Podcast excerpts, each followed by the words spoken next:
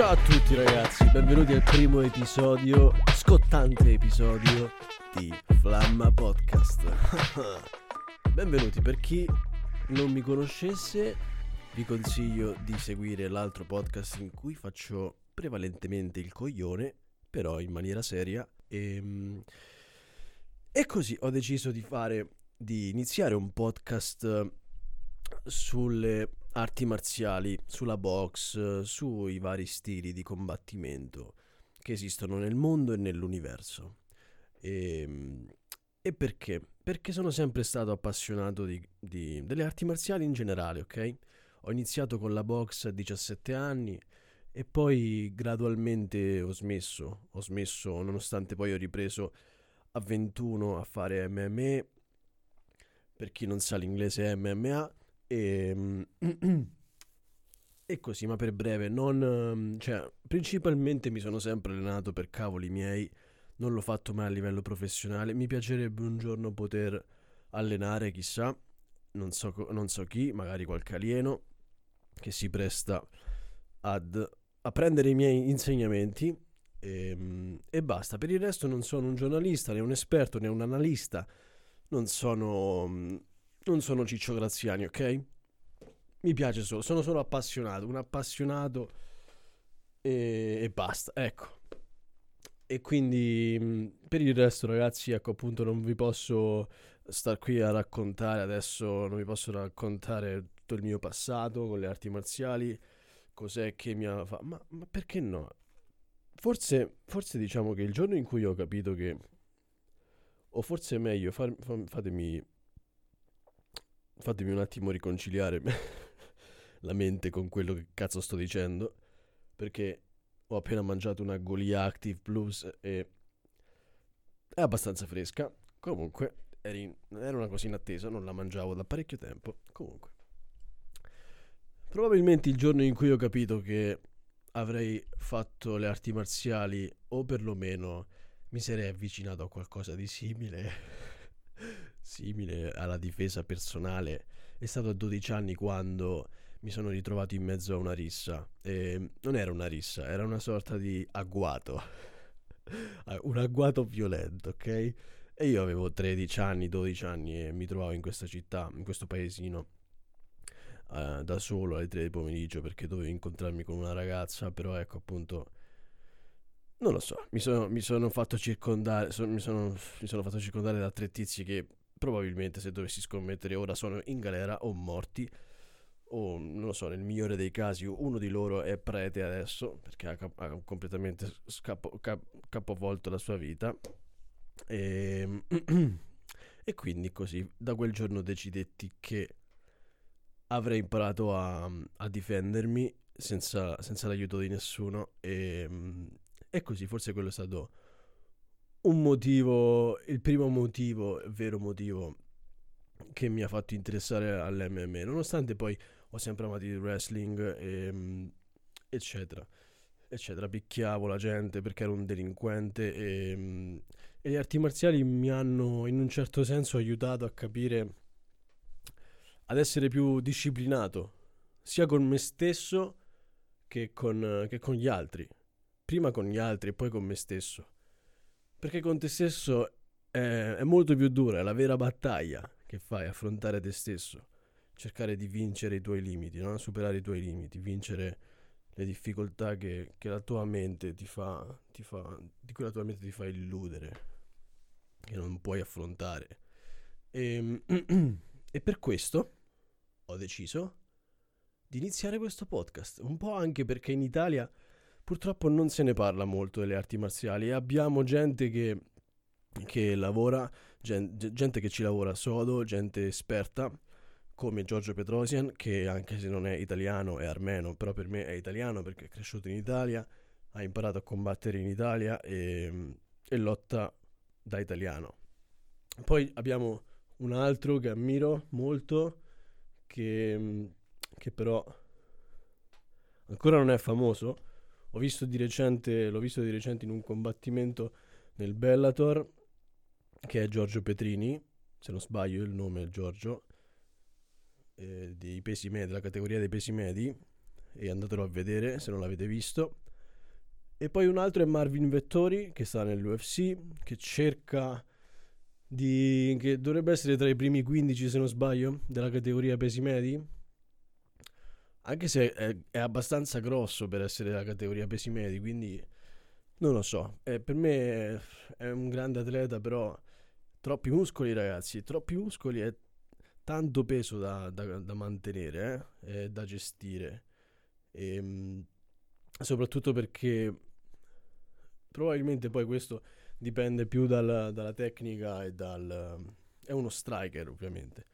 E nell'UFC se sei uno striker, a meno che non sei un campione, è difficile... Se sei solo uno striker perlomeno. A meno che non sei un campione è difficile che riesci, ecco, eh, raramente, a parte McGregor di cui parlerò adesso, parlerò di questo evento dell'UFC di Conor McGregor contro Cowboy Cerrone e questo ragazzi mi rende, mi eccita tantissimo perché probabilmente è anche il motivo per cui mi sono spinto a fare questo podcast perché, ehm, perché McGregor non combatteva da 4-3 anni ormai e lui è stato il primo, il primo, il primo lottatore diciamo che mi ha fatto avvicinare all'UFC nonostante ci fosse George St. Pierre, però diciamo che quello che mi ha detto ok, forse anche perché l'ho scoperto in un uh, periodo de- della mia vita in cui è stato fondamentale scoprire uno come McGregor, ecco, diciamo che mi serviva un po' vederlo, perché un po' perché facevo MMA, un po' perché un po' perché avevo bisogno di una spinta un po' più non lo so, ecco, mi trovavo in una situazione in cui avevo bisogno di lui, di quel carattere lì, ok? Di svegliarmi da quel punto di vista, di essere un po' più convinto di me stesso, ok?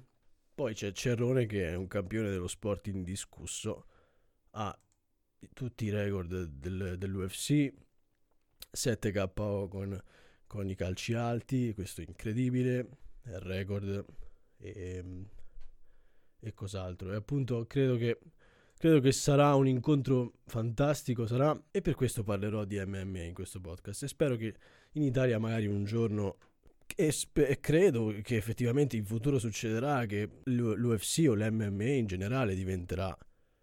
Uh, associazioni come One Championship e Bellator diventeranno più mainstream e la gente capirà che è davvero uno sport che, che vale la pena seguire oltre al fatto che la gente si picchia, ma in realtà non è non è un incontro, non è ro- risse da bar, ok? Cioè, è molto di più. È molto di più le arti marziali, per fortuna. Perché inizialmente magari uno si fa l'idea, no? Dopo che guarda il calcio per una vita, per tutta la vita, la gente si fa un'idea di quello che è l'MM, le arti marziali, la box, eccetera. E, e per me questo incontro sarà, sarà incredibile, sarà sono eccitato, non vedo l'ora che arrivi sabato notte, anche se credo che lo vedrò domenica mattina, è quello che succederà. E, ehm, e Cerrone, Cerrone è imprevedibile perché perde gli incontri che dovrebbe vincere e vince quelli che dovrebbe perdere, ok? È un selvaggio.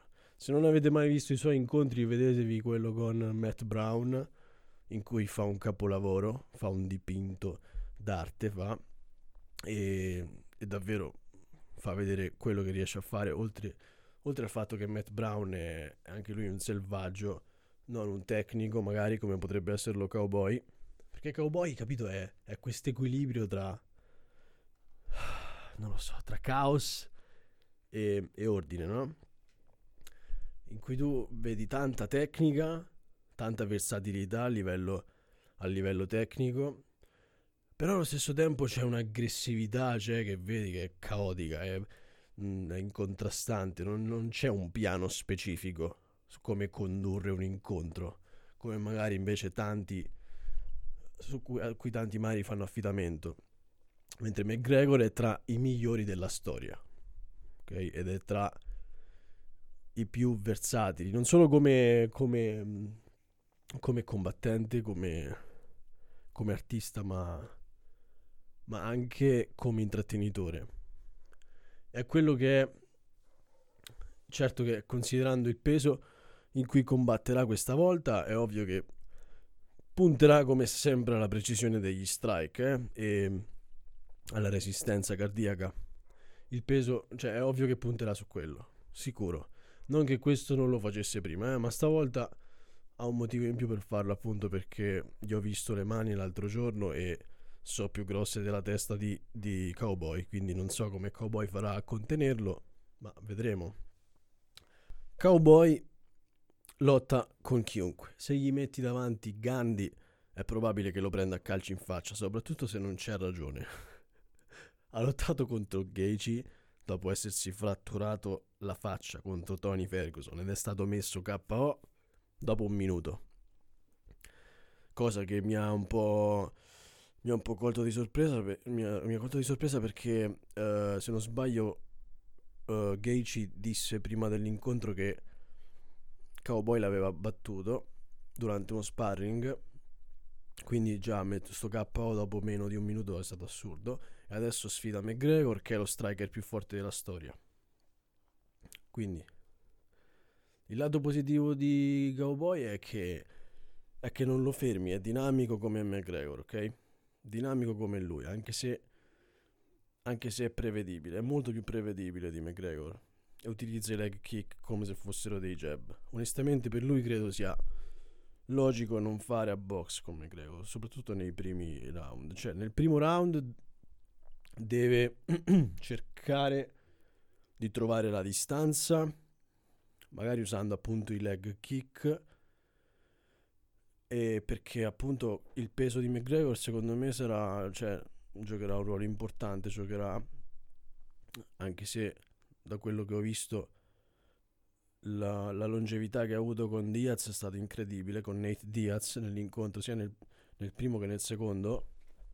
E per me a 170 pound è, è perfetto McGregor. Però ovviamente se se sei cerrone e sei un esperto in kickboxing, quello a cui devi puntare è il leg kick nei primi round, nel primo e nel secondo round, per indebolirlo appunto, nel, nell'agilità con cui dare i pugni magari e, e quello fa. E, ehm, però, però non, non, capisco perché non se ne parla, forse perché, forse perché è parte della sua tattica oppure perché è la cosa sbagliata e mi sto sbagliando.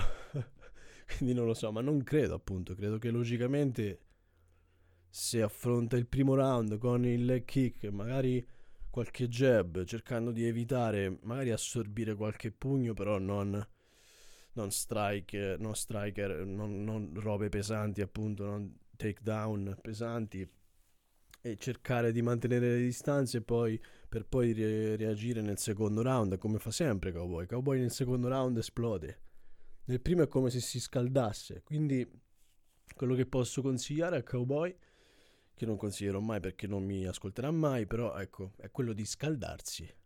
Base, basilare, ok? Perché ogni volta nel secondo round è, un altro, è un'altra persona. Nel primo round inizia sempre molto leggero, sembra che sembra un po' addormentato, poi già nel secondo inizia a essere un altro, un altro combattente, inizia ad essere non lo so, non lo so, quindi per me il consiglio è quello di magari rimanere sempre su questo piano strategico, però ecco, cercare di cercare di, di controllare la distanza con McGregor e, e indebolirlo lentamente sulle gambe, ok? Anche se non farà niente di tutto ciò, sarà una rissa da bar. E quindi per lui credo sia logico fare, non fare a box con McGregor inizialmente. L'unico modo per lui è rimanere paziente, appunto usare leg kick e puntare al quarto o quinto round. Se ci riesce ha delle probabilità di vincere, altrimenti è dura perché l'incontro è già finito per KO al primo round di McGregor. Quindi, se Cowboy inizia con i, diritti, con i dritti de- destri e è probabile che riceverà indietro i colpi di McGregor. Quindi questa è una cosa che la eviterei nei primi, nel primo e nel secondo round. Perché non batti il tempismo e la forza di, di Conor? Assolutamente no. Non la batti quella forza. C'ha una potenza incredibile nelle mani. Deve utilizzare il jab e il low kick. Questo è quello che deve fare. Se, Conor, se, se Cowboy usa questa tattica, low kick e jab il primo round, il secondo e il terzo round diventano molto più facili per lui. Soprattutto se utilizza il ground game e va e inizia a fare jiu-jitsu, ok? Inizia ad essere un incontro interessante. Facendo stancare Conor. Quindi lascia stare lo striking, è solo un invito a nozze. È solo un invito a nozze. Quindi poi quando McGregor lottò contro, contro Khabib vinse il terzo round, ma nel quarto già non ce la faceva più. Ora Cerrone non è Khabib ovviamente, e secondo le mie predizioni non la regge la forza di Conor. Unico dilemma qui è che Conor non combatte da 3-4 anni ormai e non ho idea a che livello sia il suo condizionamento, la resistenza, il suo cardio, considerando appunto che è più pesante, quindi penso sia migliore rispetto a prima che ci abbia lavorato molto è sicuro, il resto rimane un'incognita però perché quando lavori troppo nel cardio perdi in potenza e viceversa. Devi sempre cercare di, di equilibrare i due aspetti. Ovviamente questo c'ha i milioni, quindi ci avrà qualcuno serio che glielo dice, eh? Quindi credo, credo che si sia anche preparato molto nel jiu-jitsu, perché Cerrone è un, è un esperto nel wrestling e nel jiu-jitsu in generale. Quindi nel caso si troveranno a terra, quello sarà l'unico modo in cui Conor potrà trovarsi in difficoltà. Sarà curioso vedere anche Cerrone, perché si sta invecchiando, no? Quindi sti leg kicks alti, non lo so, a una certa inizia capito? A meno che non sia un atleta della Madonna, e lui lo è, ecco, questo riesce a, a mantenerlo stabile come, come punto di forza. Ha preso in entrambi i casi pal- cioè, um, ha perso palesemente contro Gaethje per KO contro, contro Ferguson perché aveva un occhio chiuso dopo il primo round o il secondo, no, il primo round, dopo il primo round, dopo nemmeno un minuto e 40 del primo round se non sbaglio. E il che è assurdo appunto come ho detto prima. Quindi se Cowboy riesce per qualche benedizione degli dei ad arrivare al quarto round, allora o anche terzo, inizia ad avere più possibilità, magari di buttarla nel jiu-jitsu, ok? E di andare in decisione, magari se non, se non funziona, se resiste, perché alla fine, ecco, non lo so, è davvero curioso, ragazzi. Il fatto che Cowboy ha sempre lottato ultimamente.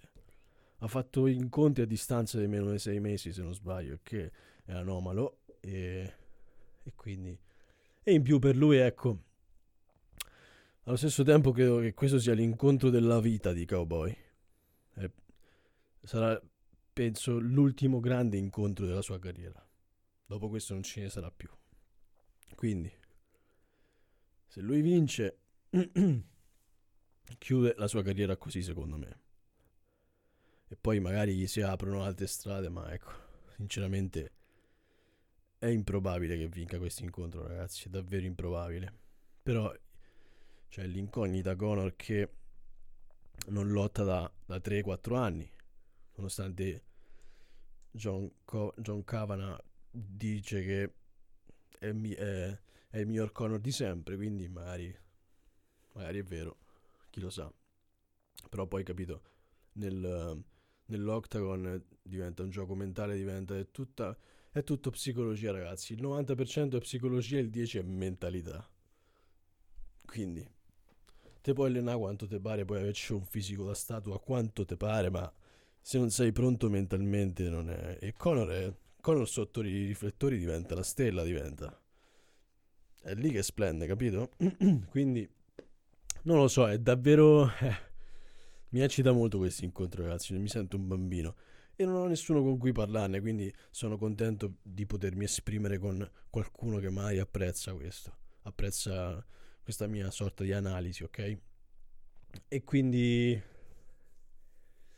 questo sarà l'incontro della vita di Cowboy e farà in modo di portarsela a casa, rovinando la carriera di Conor, che ha avuto il suo breve periodo di luce, al di là dei momenti indelebili che è riuscito a creare, eh? in quanto intrattenitore assoluto dello sport il migliore della storia dell'MME, senza lui probabilmente l'UFC non esisterebbe. Cioè George St. Pierre è una parte è, diciamo un pezzo importante del puzzle della storia de, dell'UFC, ma senza Conor non ci sarebbe uno scenario uno scenario tota- totalitario per adesso, cioè Conor è incredibile e, e se vince questo incontro gli si aprono un sacco di porte, tra cui quella, cioè, quella di Khabib, Justin Gagey, il fatto che, che poi nel, nella conferenza stampa ha detto che probabile considera anche di tornare nella box, forse contro Manny Pacquiao, e lì sarebbe l'incontro che ho sempre sognato, forse. Ah, stile Mortal Kombat. Però non credo che succederà quest'anno, forse più in là magari. E sarà più logico un Mayweather contro Pacquiao e mm, magari McGregor contro Khabib a Mosca sarà, diventerà molto più probabile se vincerà questo incontro, ma chi lo sa. Poi c'è poi nella card c'è ora la main card di questo evento è, è la cosa migliore. Ovviamente ci sono altri incontri come Claudia Gaela e Anthony Pettis che fa contro Carlos Ferreira che viene da 5 vittorie consecutive. E non è male, ma Pettis è showtime ragazzi. È, è bellissimo da vedere, è un atleta incredibile, tanto versatile, è, è bravo in tutto e e il modo in, con cui ha messo KO Wonderboy Thompson è da brividi. Da bocca, mi ha fatto rimanere la bocca aperta. E, e staremo a vedere. Poi c'è anche un altro ragazzo nei preliminari. Si chiama. Oddio, come si chiama? Youssef Kadim, se non sbaglio. Un ragazzo di colore. Ora dovrei cercarlo. Kadim, Kadif, non lo so, sto probabilmente miscelando il nome e il cognome, però è, è un ragazzo di colore che ho visto di recente nella, nella serie dei contender di, di, di Dana White e, e Dio se, se, è forte. Un ragazzo che nei prossimi due anni sarà sicuramente tra i, nella top 5 al mondo. Ora vi dico il nome. Vediamo. Cassim, oddio. è difficile. Sadik. No. Dio, vedete, vedete, io non sono. Non sono un professionale, un professionista a riguardo perché appunto dovrei saperle certe cose come i nomi della gente, però ecco non me li posso ricordare tutti, soprattutto quando non è... cioè questi stanno sulla preliminari card. Ecco, Sodik Yusuf, quindi ho sbagliato tutto. Un altro, ecco, c'è anche Macy Barber, ragazzi. Cioè, Macy Barber contro Roxanne Modaferri, che sembra... sembra un po' Steven Seagal versione donna. E poi c'è Andre Fili, che è un altro si allena con uh, Uriah Faber ehm, contro Sadiq Yusuf ragazzi questo Sadiq Yusuf segnatevelo andatevi a vedere qualche incontro perché vale la pena. Diventerà top 5 al mondo nei prossimi due anni. Sicuro. Poi c'è anche Team Elliott contro Askar Askarov e, e basta. Per il resto per il resto, ragazzi. Ah, c'è anche Holly Holm contro Pennington. Interessante, ma presumo che Holly Holm vincerà, senza dubbio. Per KO nel terzo round, terzo secondo round.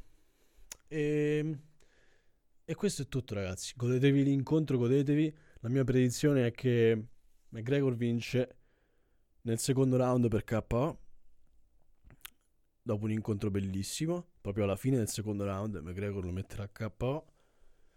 Se non succederà questo, Cowboy vince per sottomissione nel quarto. Però davvero improbabile, ragazzi, è improbabile perché se McGregor perde questo incontro l'UFC perde la possibilità di, di fare di avere altri eventi della Madonna come quello a Mosca con Khabib. Quindi, grazie per l'ascolto. Spero di essere stato abbastanza esaustivo, estivo, con uh, le mie predizioni e analisi. E, um, questo è il primo episodio, spero ci saranno altri, non so quando, Do- devo ancora organizzarmi bene. E um, ascoltatemi anche nell'altro podcast se avete la possibilità. È diverso, parlo di stronzate, parlo, però ci si diverte. Ok? Ciao ragazzi.